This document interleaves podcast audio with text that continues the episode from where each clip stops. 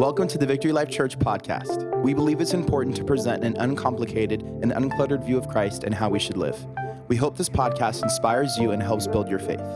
If you ever find yourself in the area, come check us out.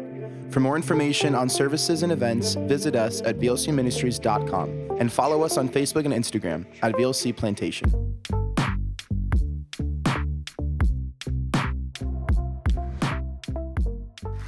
We are in the uh, in a study of Romans, and um, last week we hit Romans chapter nine. We've been going through the book of Romans and periodically taking some breaks, and so I want to hit chapter twelve, just a few verses. Uh, it says, "Brothers and sisters," Paul writes in verse one. He says, "My heart's desire." Somebody say, "Heart's desire." My heart's desire and prayer to God for the Israelites is that they may be saved. For I can testify about them that they are zealous for God. Do I have any people in the room that are zealous for God? You are passionate about God. You love God. It says, But their zeal was not based on knowledge. Since they did not know the righteousness that comes from God and sought to establish their own, they failed to submit to the righteousness of God. But it says, Christ is the end. Christ is the culmination of the law so that there may be righteousness for everyone who believes. You could be seated. You know, I, I don't know if you know this, but I'm going to let you in a little secret of what I really am passionate about. And, and years ago, I was introduced to Lord of the Rings. Man, I was just, woo, I was sold. I got any Lord of the Rings fans here? If you don't like Lord of the Rings, uh, there are other churches around the area that you can attend. Just joking. And uh, man, I was so, I just loved it. I just loved it. I was, I was just hooked by that, the, the story and the movie. And then, uh, Years later, they came out with uh, like a, a, prequel to Lord of the Rings. You know, just a sci-fi series. And they came out with called The Hobbit. The Hobbit was one of the books that I read in uh, high school. It was one of the only books that I ever read in high school. And I just was, I was just amazed. And then years went by, six plus years of nothing of Lord of the Rings until last year. They announced that there's going to be an Amazon Prime live action TV series that's coming in 2022. Church, can I tell you that that was some of the greatest news that I ever could have received that day? I'm just being honest with you. Like I get, I get excited about a lot of things, but I got excited about that. I was, I was just, man, there was nothing else better that I wanted to hear. And maybe you've been in moments like that where um, you, you heard the news. I know we've been receiving a lot of bad news, it seems, but maybe there were times you can go back to where there was good news. You know, the, the offer you put down was accepted. Praise God. This is, the, this is the best news. Or that item that you really wanted came back in stock that you've been looking for and wanting to buy. And this is the best news. This is the greatest news. Maybe you won the, the lottery and you didn't tell anybody, but it was, it was the greatest news for you in that moment. You know, the truth is, is you know, what, what, what, what Paul is trying to tell the nation of Israel is, is that there is, there is good news there is the greatest news that, that you can receive. But what if I told you that the news that you would receive, yes, is good, but would alter your life, would change the way you think, would change the way you live, would change the way you communicate and talk and really believe? What would you do? Would you reject it or would you accept it? So, Paul here is addressing, here's the title of this morning's message, if you're taking notes the best news ever. Come on, somebody say the best news. In a time and in a place, and even today, where there is news that is not good, there is good news. In fact, there is the best news. Amen. Let's pray one more time. Father, we thank you.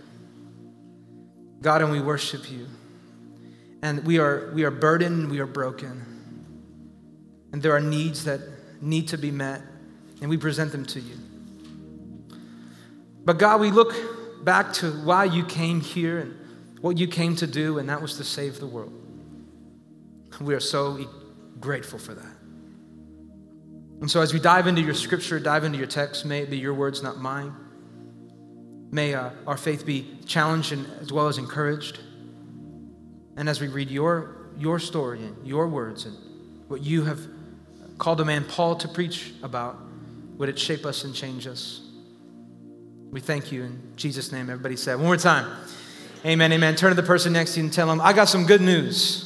I got some good news. Now turn to your second option, your second choice that you didn't choose first, and tell them I got some news for you as well. But it's better this time. It's better this time. You know, man, we've been going through the book of Romans, and uh, it's been interesting because Paul has been talking a lot about a lot of things, and he concludes in chapter 8 with, you know, shouting things um, like there's no condemnation for those who in Christ Jesus. That's, that's, that's amazing to hear. And that, I don't know if that fires you up. There is no condemnation for those in Christ Jesus.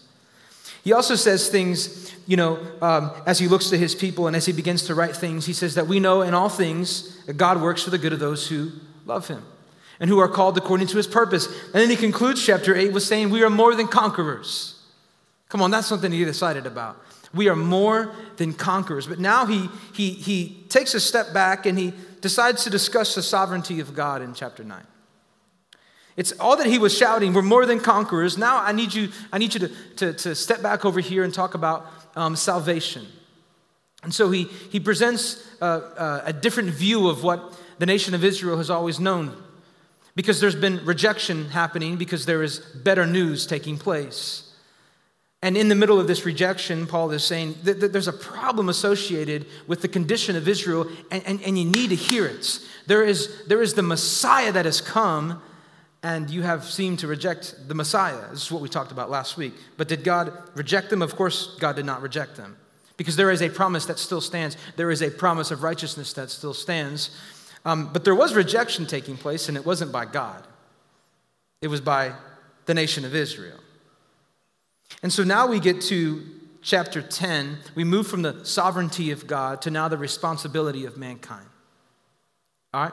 We move from the sovereignty of God to the responsibility of me and you. Turn to the person and tell them, This is for you. But, but also tell yourself, This is for me as well, all right? This, this just isn't for you, this is for me. So, so, so I will receive this. I will receive this news. So look, at, look with me at verse 1, because he says, Brothers and sisters, my heart's desire my heart's desire and prayer to God for the Israelites is that they may be saved. This is my heart's desire. For people around me that don't know God to be saved. This is my heart's desire. So, what do I do? I pray. I pray. And I wonder if many of us, this is our heart's desire, but we, we wish and we assume and we maybe expect and we, we hope. But Paul is saying, I pray. Come on, somebody say, pray. This is why we do these 21 days of prayer. It's because we believe that God can answer things that we pray for. This is why in your seats, you might have sat on it, you might have squished it. There are these cards that you can write down. And I want to encourage you before the service is done. If there was anything that the whole church could be praying for, what would it be? If it's confidential, I understand. Maybe don't put your name or write confidential. But if it's something that the whole church can pray for, put it down. Because we believe in the power of prayer. And so Paul is believing in the power of prayer. He's not just saying, I hope everybody gets saved. I hope those people who have rejected God uh, step into a relationship with God. No, he says, I believe it so much that I'm going to pray. And, and, and, I challenge you, Christian or believer, how often are you uh, actually praying if you have the burden for lost people? For those that in your life, in your community that don't know Jesus, how often are you just maybe inviting them to church? Rather, you've uh, neglected praying for them before they come to church. And I wonder if you had a burden, would you really, really pray? And maybe you're here and you're new to all this. Maybe you're watching it online and you don't know who Jesus is. I would question what kind of friends do you have? Are they more concerned about hanging out with you and having a good time than they are about your soul? Because, can I remind you, we need to have some friends in our lives that are concerned about our soul. Come on, I want some friends in my life that are concerned about my soul. Not just the money I make, not just the things that I do or the things that I can give them, but I want people who could pray for me, who could encourage me, who will help lift me up. That's what I want friends like. Does anybody else want friends who are concerned about your soul? Sometimes we feel as if we're the only ones that are concerned about them. And if you're in here today and you don't have anybody, you need to find somebody who is concerned about your soul and, like Paul, is willing to say, It's my heart's desire and I'm going to pray. We can't just do and not pray, and we can't just pray and not do. Spurgeon would say it's the holy blend of prayer and labor. He says, My heart's desire and prayer to God is that the Israelites may be saved. Now, it's interesting because the Israelites are, are probably questioning Paul and saying, Paul, don't you realize that we're the chosen people of God? Do you really think that we need to be saved? In fact, we are already saved, and everybody else needs to be saved. The Israelites would say, but we are looking to be saved in one, in one aspect, in one area, and that's our politics. And so, so we do need to be saved there. And, and, and Paul is like, no, you've got this all backwards. You've, you've got this all wrong. Israel was looking for a political salvation, but Jesus was bringing a what? A spiritual salvation. And can I remind you, in this division that we face today, we got to be careful how we pray. Because perhaps the church and believers, we might be praying for a political savior. And the answer isn't found in our politics. The answer isn't found in our government. And the answer isn't going to be a bill that's passed. The answer is and will always be Jesus. Always. And so Paul is like, no, you need to be the ones to be, to be saved. Jesus is here. The Messiah is, is here. In fact, I know you know this because I can see it in you. I can see the passion that you have. He goes on and says in verse 2, he says, For I can testify about them that they are zealous. Come on, somebody say zealous. They are zealous for God, but the problem is their zeal is not based on knowledge. You know, to be zealous for God would mean to have an enthusiasm and a passionate spirit towards something. It's to say, as a believer, I'm zealous for God. I'm eager to pursue, I'm eager to embrace, and I'm eager to defend the gospel of Jesus Christ. And it's going to be at all costs. You know, Moses said it in Deuteronomy, Jesus said it in the New Testament love the Lord your God with all your heart and your soul and your strength. Come on, somebody say, I'm all in. I'm all in. I've got the passion. And, and Paul even says, I see the passion. In fact, he would look to the nation of Israel and say, I'm actually impressed by the passion. And so some of us know this. We're willing to do anything, we're willing to do everything, even if that means that we're standing alone. Even if that means that we are by ourselves, knowing that my passion for Christ isn't popular, what I have to say about Christ may not be accepted, but I'm not looking for the approval of man. I'm not seeking the approval of man. I'm seeking the approval of God. Come on, somebody shout, I am zealous for God. Come on, I am zealous for God.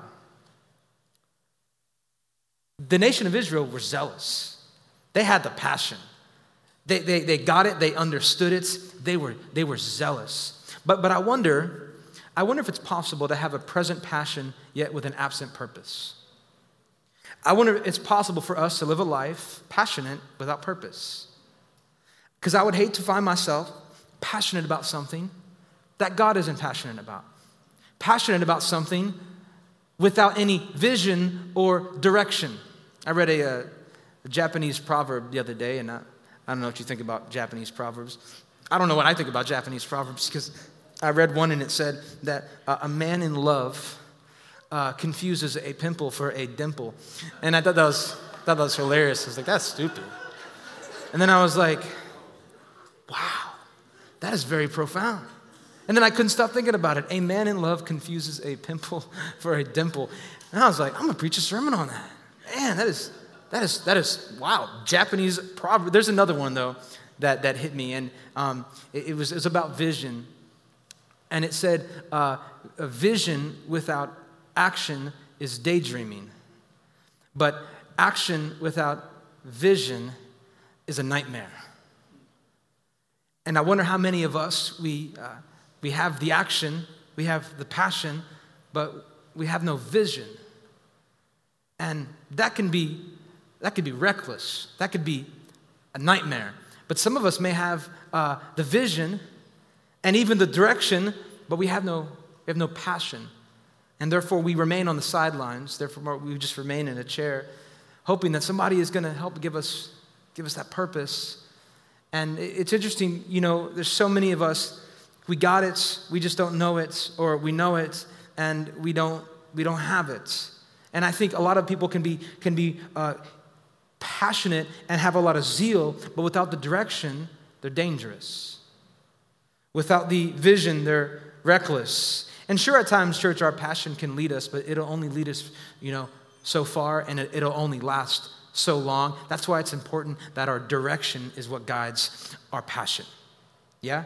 It's important that our direction, our vision, our purpose is what is guiding our passion. But I also think, because I just really don't know, I'm up here being honest, I also think that God gives purpose to that which you are passionate about. Yeah? God gives purpose to that which you are passionate about. I mean, you think for a moment, you know, David, when he was facing Goliath, had a passion to kill. No, he had a passion to protect because he did it with the sheep and he did it with the, the army of God when Goliath came. He had a passion, God gave it purpose. You think Peter had a passion to build a church of God? No, he was a fisherman. He was passionate about fishing. Do I have anybody that is passionate about fishing? I mean, we're all about it. And that's what he was passionate about. And God said, Let me just realign your passion and, and let me change who you're fishing for. Peter had passion, and God began to give it purpose. What are you passionate about? What are you passionate about? Because maybe there's no purpose yet. Maybe there will never be purpose. But I would hope and pray that you would ask and seek to say, God, you've given me these passions. I have a zeal for this, but God, I need, I need the purpose. What are you passionate about? Because Colossians 3:23 says, whatever you do, come on, somebody say, whatever you do, whatever you do, work at it with all of your heart as working for the Lord, not for human masters. You know, growing up, my dad would say this when I was in school Jacob, your job as a Christian is to do well in school. Can I just confess to you and confess to God, I was not a good Christian when I was in school.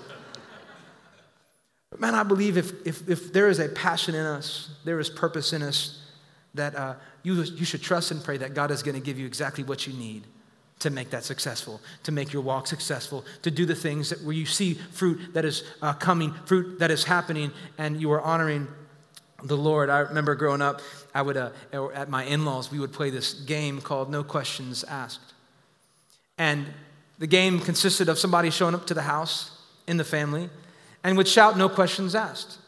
And you had to leave what you were doing and you had to jump in the car and go with them wherever they were taking you. It's creepy for sure, but it's with family, so it was okay. And, and, and we, we knew that it wasn't like a long period of time, but it was hop in the car, we're gonna go get ice cream, or we're gonna run to the beach and jump in the water, or whatever. We're gonna go for a drive, and then we're gonna come right back. No questions asked. And, and many times, you know, it was like, it was just hard to get off the couch and, and, and, and follow the rules of the game and, and, go. I didn't know what we were doing. I didn't know where we were going. But there were other times where I was all in. Let's go. No questions asked. What are we doing? Do I need my wallet? Do I need my phone? Who am I taking? Can I leave my kids with my, my mother-in-law? Can I just, can I, can I, can we go longer? You know, can we make this an all-day trip? Um, I was all in, but I had no idea where I was going. And I think we probably fall in one of those categories at times. You know, I'm, I'm, I'm all in. I got the passion, but I just have no direction but I know who I'm following. I think that's key. That's important for us. And maybe we don't have the, the passion at all, but we know who we're following, and we're just praying that God would stir something in us.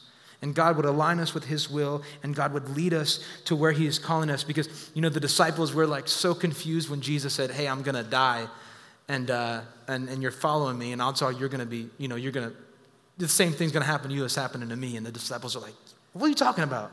And so He reminds them in in uh, Matthew 16 24. He says, Whoever wants to be my disciple must deny themselves. Somebody say, deny themselves. If you want to be my disciple, you must deny themselves and take up their cross and follow me. He was making it clear that if you intended to follow him, you had to be led by him. Because who's in the, in the, in the, the driver's seat? Who's got their hands on the wheel? Jesus. He's asking you, and telling you no questions asked. Let's jump on. So I got the passion, now I've got the purpose. Maybe I don't have both, maybe I have a little bit of each, but I know who I'm following. I know who's leading me, and so therefore I'm gonna walk with no questions asked because I know Jesus is taking me to a place where he wants to take me. You see, this, this zeal, this passion must be followed with purpose.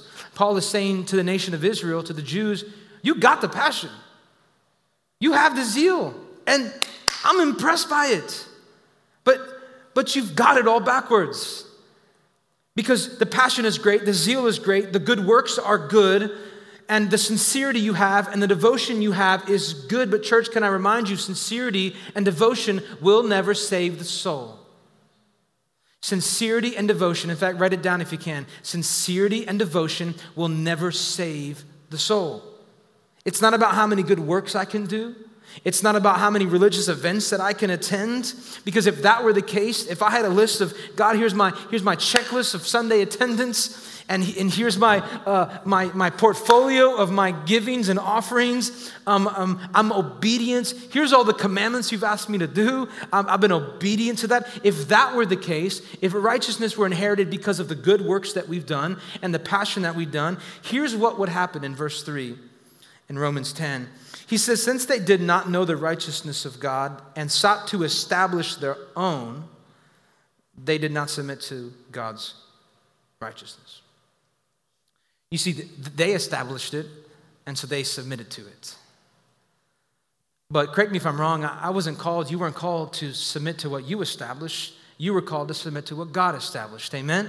We were not called to submit to the things that we think are right. We were not called to submit to the things that we do. We are called to submit to the things that God does. Amen? And so I have to remind myself of this. Even as, even as our, our senior pastor, my dad, and we, we lead this church, we have to say, well, God leads this church. But, but he appointed me and called me, but, but, but God leads it. You know, I'm preaching, but God is preaching. It's just, you know, this, you ever been in this mess? Like, it's not me, but it's him, but it's kind of me, right? It's kind of me because if I wasn't here, who would it be? So God is using men. It's just confusing. And so I remind myself that I am just the pen in the mighty hand of God. You are just the pen in the mighty hand of God. That's how I view it.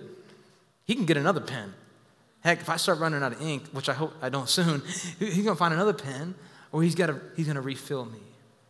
And so don't ever think that you're not necessary or important. God is looking at you and saying, You are necessary and you are important and you are the pin in the story that I'm creating. You see, once we start to submit to a religion or a salvation that has been done by works, there is a righteousness that we will never obtain. But if I'm submitting to something that God is doing and God has already done. Listen, church, this is the best news. Can I go to the book of Titus? In the book of Titus, chapter 3, Titus is ministering to the people in Crete, and here's what he says in verse 5. And I'll give you some more context in a second. Because if I'm submitting to the wrong thing, the end goal may not be heaven, all right? So we need to submit to the right thing. He says, Paul says, He saved us. Somebody say He. Somebody say Jesus. Jesus saved us. Remember, it wasn't, it wasn't Paul, it wasn't Apollos, it wasn't the, the preacher, it wasn't the speaker. I can't go back and say, um, when I was eight years old, my dad saved me. He, he led me in a prayer, he talked to me, but it was Jesus that saved. So don't ever put your faith in a person or an individual, and don't ever assume they were the one who saved you. God used them. So Paul says, He saved you. And not because of the righteous things that you had done, but because of His mercy. Man, how many thankful for the mercy of God? He says he saved us through the washing of rebirth and renewal by the Holy Spirit. We're not necessarily talking about a baptism, we're talking about a, a, something, a spiritual bathing over all of your sin. It says in verse 6, whom he poured out on us generously through Jesus Christ our Savior, so that having been justified by his grace, we might become heirs, having the hope of eternal life. Listen, God who is kind, God who is loving, stepped in and saved you, and we had nothing to do with it. We had nothing to do with it. I thank God that I had nothing to do with it. My goodness, God stepped in and He saved you, and we had nothing to do with it. And this is the best news. Church, this is the best news for the nation of Israel and for you today. That it wasn't anything I had to, um, you know, climb to. It wasn't anything I had to create, because that's what was going on in Titus. The people in Crete were mixing the Jewish law with the gospel of grace. They were stamping it, they were, they were stamping it and labeling it and licensing it, and this is what they followed. And, and there was no other. There was nothing else. And once you stop it, you, you can't receive anything else. And so there was this issue, there was this abuse, there, there was this pride that stepped in. And this arrogance began to take place where everybody around them was a pagan and had no hope. And uh, I wonder if that's what you think about your neighborhood right now sometimes. It's like, there is no solution, Jacob. Everybody's a pagan and there is no hope. And Paul is saying, You were a pagan too. You were a sinner too.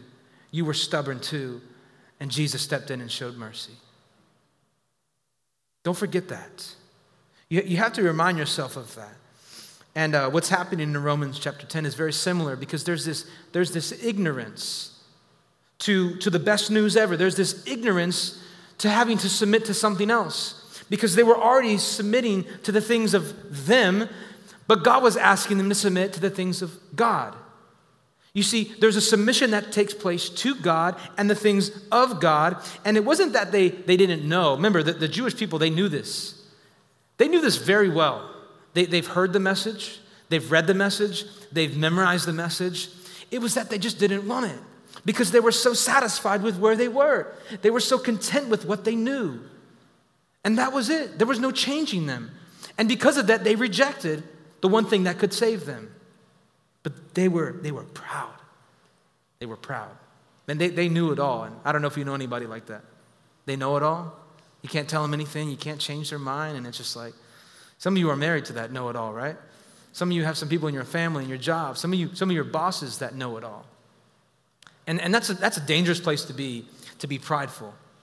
That's a dangerous place to be, to be closed fisted, meaning that I, I can't receive anything and nor can you take anything. You can't change my mind. And this is what Paul is dealing with scholars of the Word of God who are prideful in what they know, prideful in who they are, prideful. There's, a, there's an ignorance because they assume that they knew it all. And I'm just reminded of the passage in Proverbs. Man, I love the book of Proverbs. These, these aren't Japanese proverbs, all right? These are, these are the Word of God proverbs. Proverbs 26 12, it says, Do you see a man who is wise in his own eyes? There is more hope for a fool than for him. Man, that just, that just, doesn't that, that get anybody right here? Oof. Can I just, can I just sidebar this for a second? Um, let other people brag about you. Yeah, come on. Let other people boast about you. And don't tell them to do that. Just let them, let, just let them do that. I just have a hard time some, sometimes, unless you're writing a resume, all right? It, it's important that you boast about yourself if you're writing a resume. Um, because could you imagine if you were like in your resume accomplishments, uh, uh, done some things, you know, uh, skill sets. I'm okay. You know, where do you want to be? Well, I don't really know, and I don't know where I want to be, and I'm not where I want to be, but I ain't where I used to be, you know? Like, uh, I might be a good fit. You know, you're just trying to remain, unless God was divinely telling that person reading that resume that there was humility, uh, that you might not get that job, all right? So make sure you boast about your accomplishments and what you can do in your resume. And make sure you can back it up.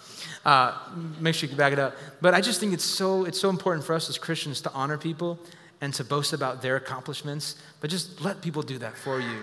You know, I've been having this conversation uh, with, with, my dad, and, and, and dad, I want to honor you just for a moment. You know, you're much older, I don't say old, right? You're much, you're, you're older and uh, wise and um, knows a lot. He's been, you've been doing this for quite some time, knows the scripture. He's got convictions. He, he's got firm things that he stands on. And we were having a conversation the other day that oh, um, he, he was more set in his ways, and I'm, I'm setting in my ways, so I'm asking questions. And uh, he was pretty convicted by this, or had, had strong convictions of this, and was trying to help me. But I never forget what you said. You're like, I'm going to still learn. I'm going to still read some articles. I'm going to still search. And at, the, and at that age, to know what he knows, to say, you know what, um, maybe I don't know at all. That's, that's the best place to be, right? Maybe I don't. I'm a parent of two kids, and I do not know it all. And I know my wife is watching it online. I think she knows it all, but uh, I know she knows it all, but I do not know it all. And that is such a good place to be because that is a place on your knees saying, God, I just need you to intervene. And I don't know it all. And so I honor you, Dad, and I know the humility in you. And, and let people boast about you, let people brag about you. It, it feels good sometimes, sometimes, right? When they do that, I know it's not where we want to stay. But man, pride is an issue with many. Pride, pride was an issue for the Jewish leaders, the, the, the Pharisees, the Jewish nation. Even in, even in this, this, this concept, it was, it was a struggle for them because they knew it, they knew. And in three chapters later in Proverbs, it says, One's pride will bring him low, but he who is lowly in spirit will obtain honor. And I love that. That is so good. That is so good. And there's an issue going on with the nation of Israel because they have a lot of information. They have a lot of information, but there has yet to be any submission. Man, there, there's a lot of information, but the information to them was, it trumped the submission. You see, and the value that you place on the information has devalued the submission that you're supposed to be in.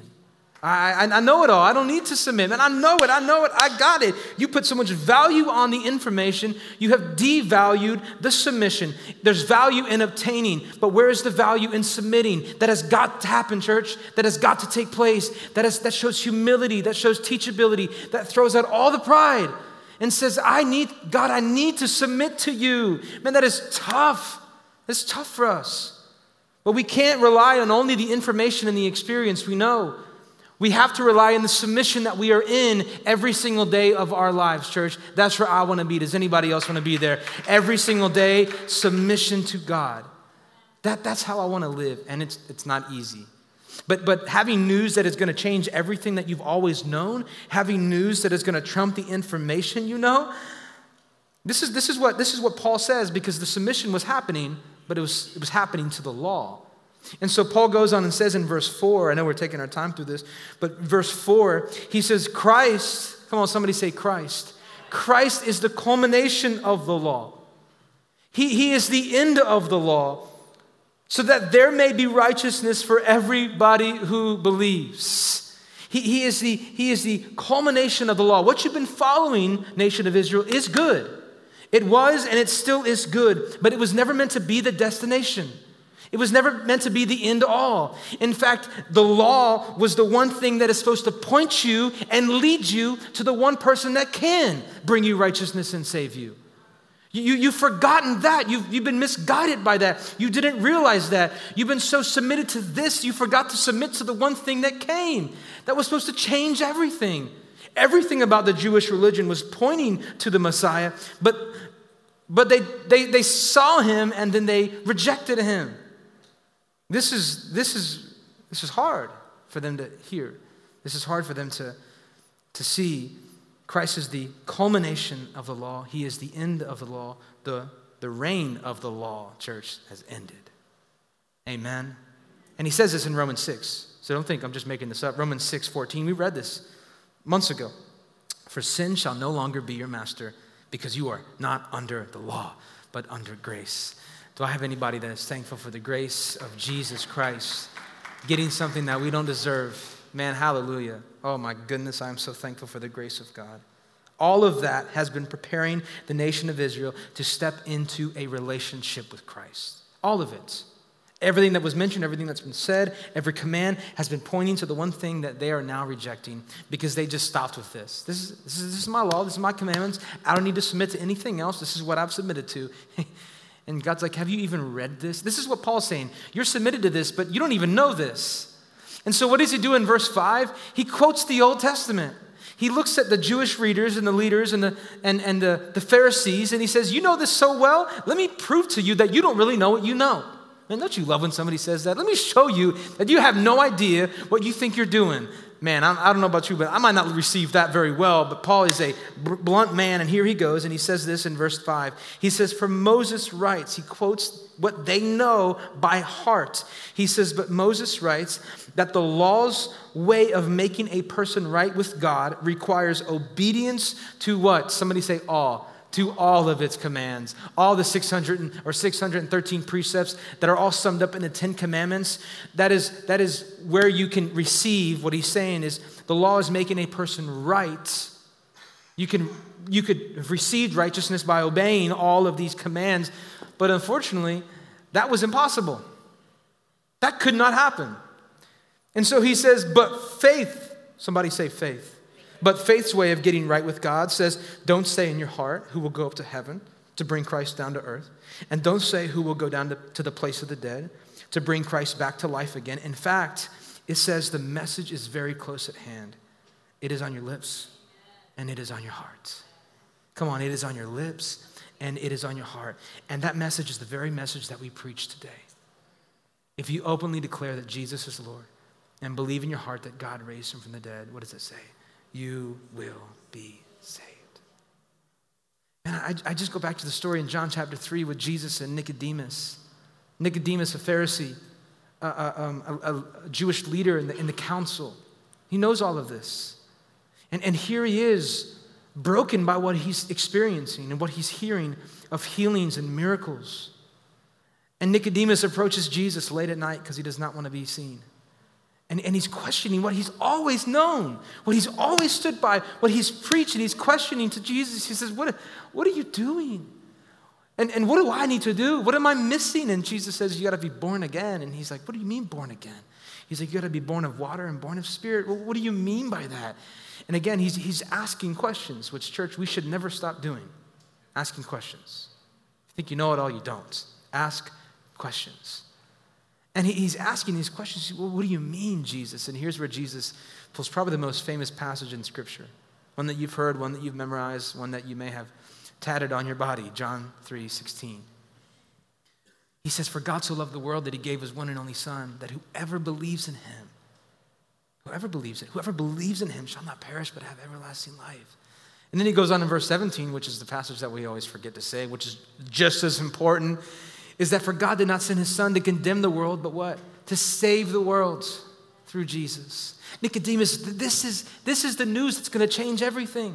The question is, are you going to receive it, Nicodemus? Will, will, you receive it? You've been in the faith for quite some time, but it's never been real to you. You haven't submitted to this. Will you, are you willing to submit? Jesus says it's, it's, so, it's so simple, Nicodemus. You see, the law of Moses that you knew, the law of Moses that's here, th- this law, if you live by it and do it completely and perfectly, you assume you'll, you'll receive righteousness by the law, but that's not going to happen.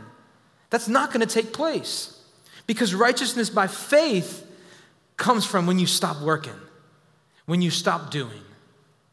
That's where Jesus is now stepping in and saying, well, What are you going to do? Are you going to, this is what he quotes in verse 6. He says, Are you going to ascend to heaven to bring Jesus down? Are you going to um, descend to the abyss to bring him back? That's foolish. Come on, somebody say that's foolish. That's foolish talk. You can't do it. All you need to do, Nicodemus, and I want you to write this down, it's very simple, is believe and receive. That's it. Believe and receive. Come on, somebody say it with me. Believe and receive.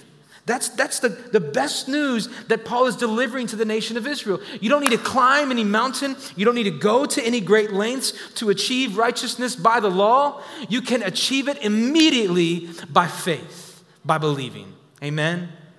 Every religion would say, climb, climb your way to the top. And Jesus says, I'll climb my way to the bottom. I'll climb my way to the bottom because that's how much I love you and that's how much I care for you. And some of you, that's where you found God at the very bottom. That's where He showed up, intervened in your life, and changed everything about you. There at the bottom. Some of you know I'm talking about, right?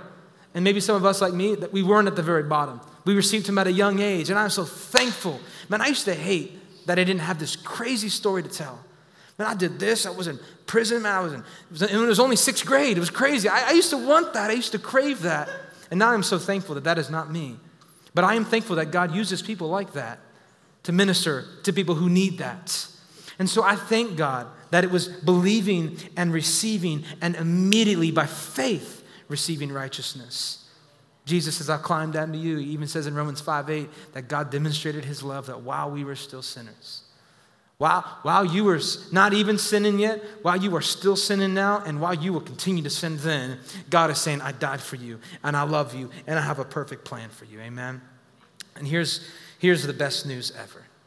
That, that this is what Paul is delivering, and, and here's, here's the, um, the what now. And so this would be the, the plan of salvation. Maybe, uh, maybe you've heard this before. Maybe you're new to this and, and you've heard salvation and you're, you're wondering, how do I receive it? Or how do I even um, explain it? Here's how you would explain it.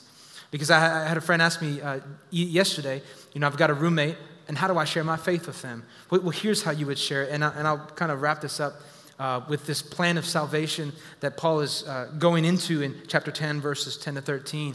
But it's real simple. In uh, youth, we, we call it the Romans Road. You ever heard of the Romans Road? The Romans Road, this is, this is maybe church talk. Let me explain it to you. There's a few verses in Romans that explain the plan of salvation, what God did, and why you needed Him, which is, which is really step one, right? If you're to, to beat any addiction, overcome any, any habit, you first have to recognize that you have it, right? And uh, that, that's, that's starting place one. And it starts in Romans 3.23. For all have sinned and fallen short of the glory of God, you and me. Because we have sinned, Romans 6.23 says, for the wages of sin is death, but the gift of God is eternal life through Christ Jesus. So, so we have sinned, and then there is, there is a consequence, right? When I, got, when I got pulled over, which I told my wife the other day, she had no idea, idea about, I got pulled over for speeding. Um, I received a ticket, and she, she had no idea. Praise God. Now she knows. Uh, so, um, so, so I, I, I was, I was punished because I was wrong, and there was a punishment. But Romans 5 8, which I just read for you, but God demonstrated his love that while we were still sinners, he died for us.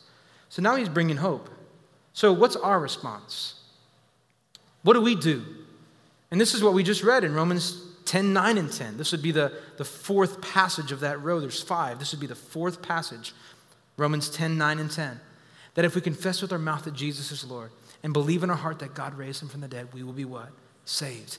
And then it concludes with like, it just, it just wraps it up here in verse 10. I'll, I'll read it for you in, in, in Romans chapter 10. It, it's unreal. And this might look a little bit different on my Bible because the translation's been updated.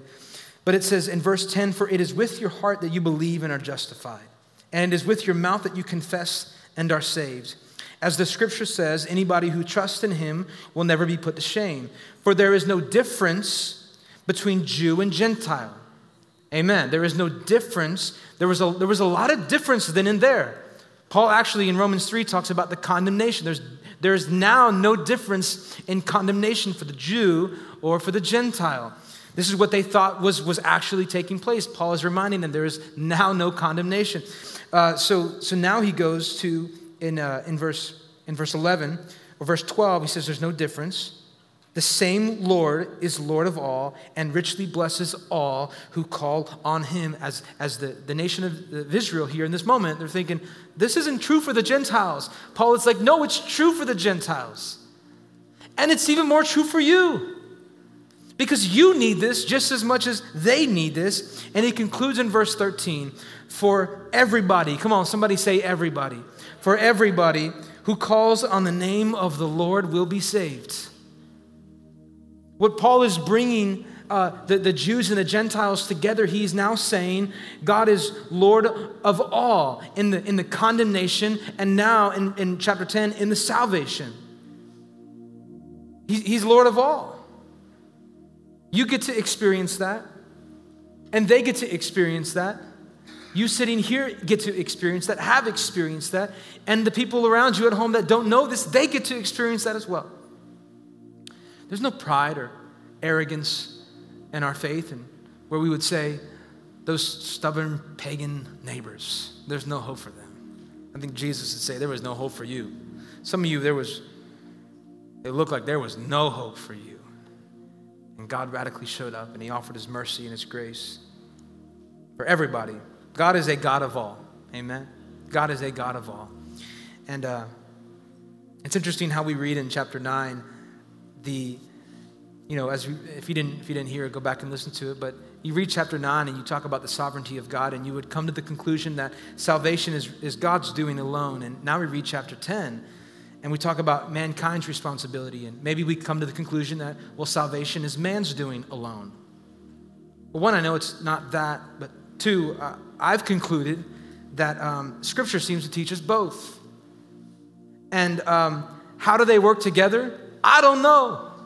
Only God knows. Only He knows.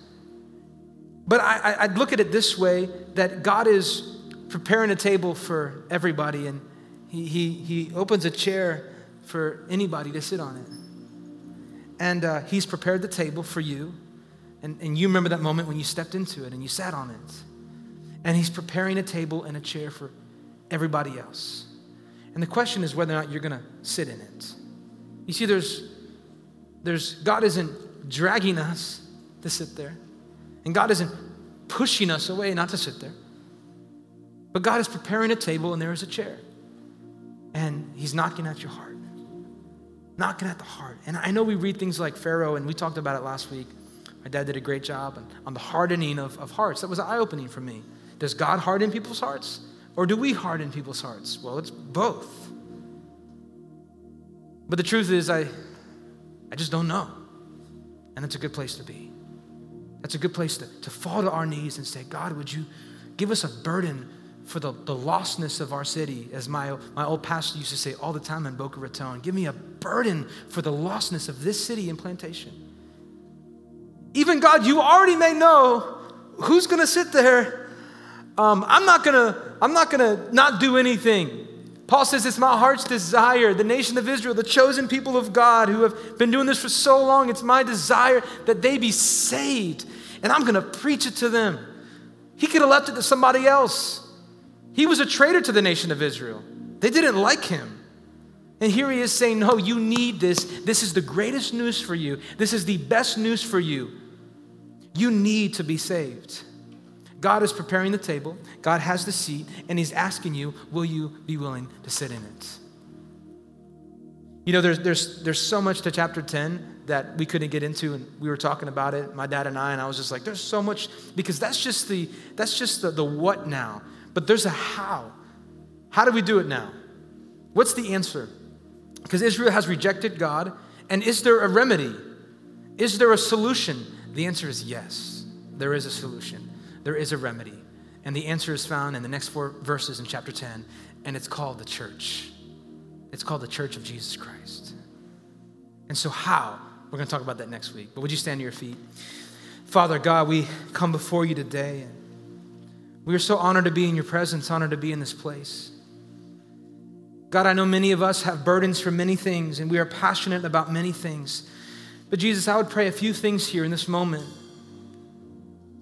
That what we are passionate about, God, would it have purpose? What we are zealous about, God, would it be intentional? Would it make not just an immediate impact, but would it make an eternal impact? And God, if our passion is not being aligned with our purpose, God, would you fix something in here? Would you fix something in here? If we are passionate, God, without purpose, God, would you give us that purpose? In fact, all across this room, if that's you, you're saying, God, I need purpose. I have passion, but I need purpose. Would you, just, would you just raise your hand so I can see it? Nobody looking around. I have the passion, but I need the purpose. Or maybe you're in here and you know the purpose, but you have zero passion. God, would you give me the passion? Come on, would you ask him that? God, would you give me the passion and would you give me the purpose so that I can honor you in everything, as Colossians says, in all my work, everything I put my hands to, my feet to, I, I, I would honor you and do it to the best of my ability, God. Would you align the passion I have with the purpose you have for me, Jesus? And I pray for everybody in this room that we would have a burden for the lostness of our city that we would have a burden for, for the lost people around in your life, those who don't know Jesus, those who are far from Jesus. God, give me a burden for them. God, give me a passion for them.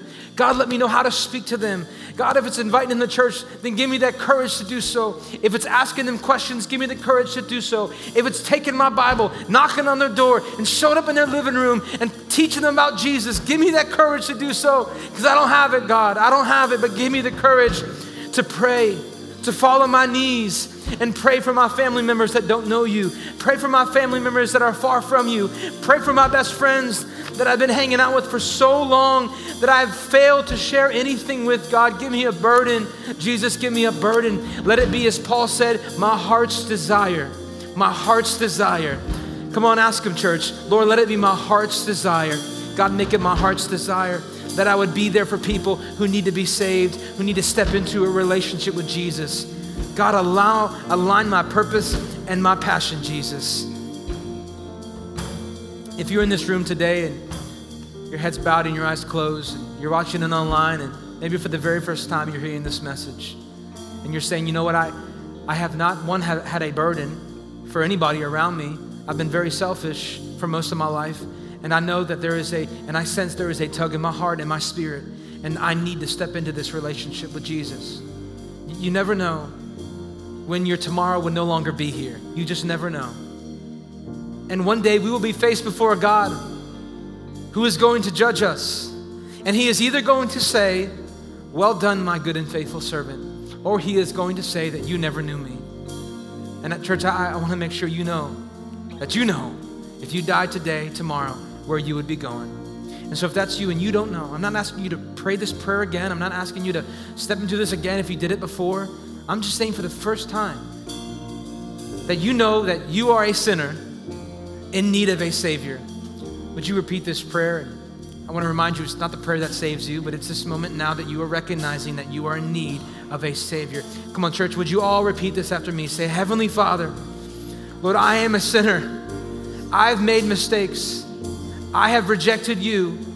But today, come on, but today I receive you. I believe and receive. Come on, I believe and receive. Today, God, I am your child and you are my Father. In Jesus' name, everybody said, Amen. Can we put our hands together for those that made that decision? Thanks so much for listening to this podcast. If this has blessed you, would you consider giving a financial gift to help bring this message to more people? You can do that at vlcministries.com slash give. You can also subscribe, rate, and share this podcast with your friends and family. Here's what we believe. Living God's way, everywhere, every way, every day. We love you and God bless.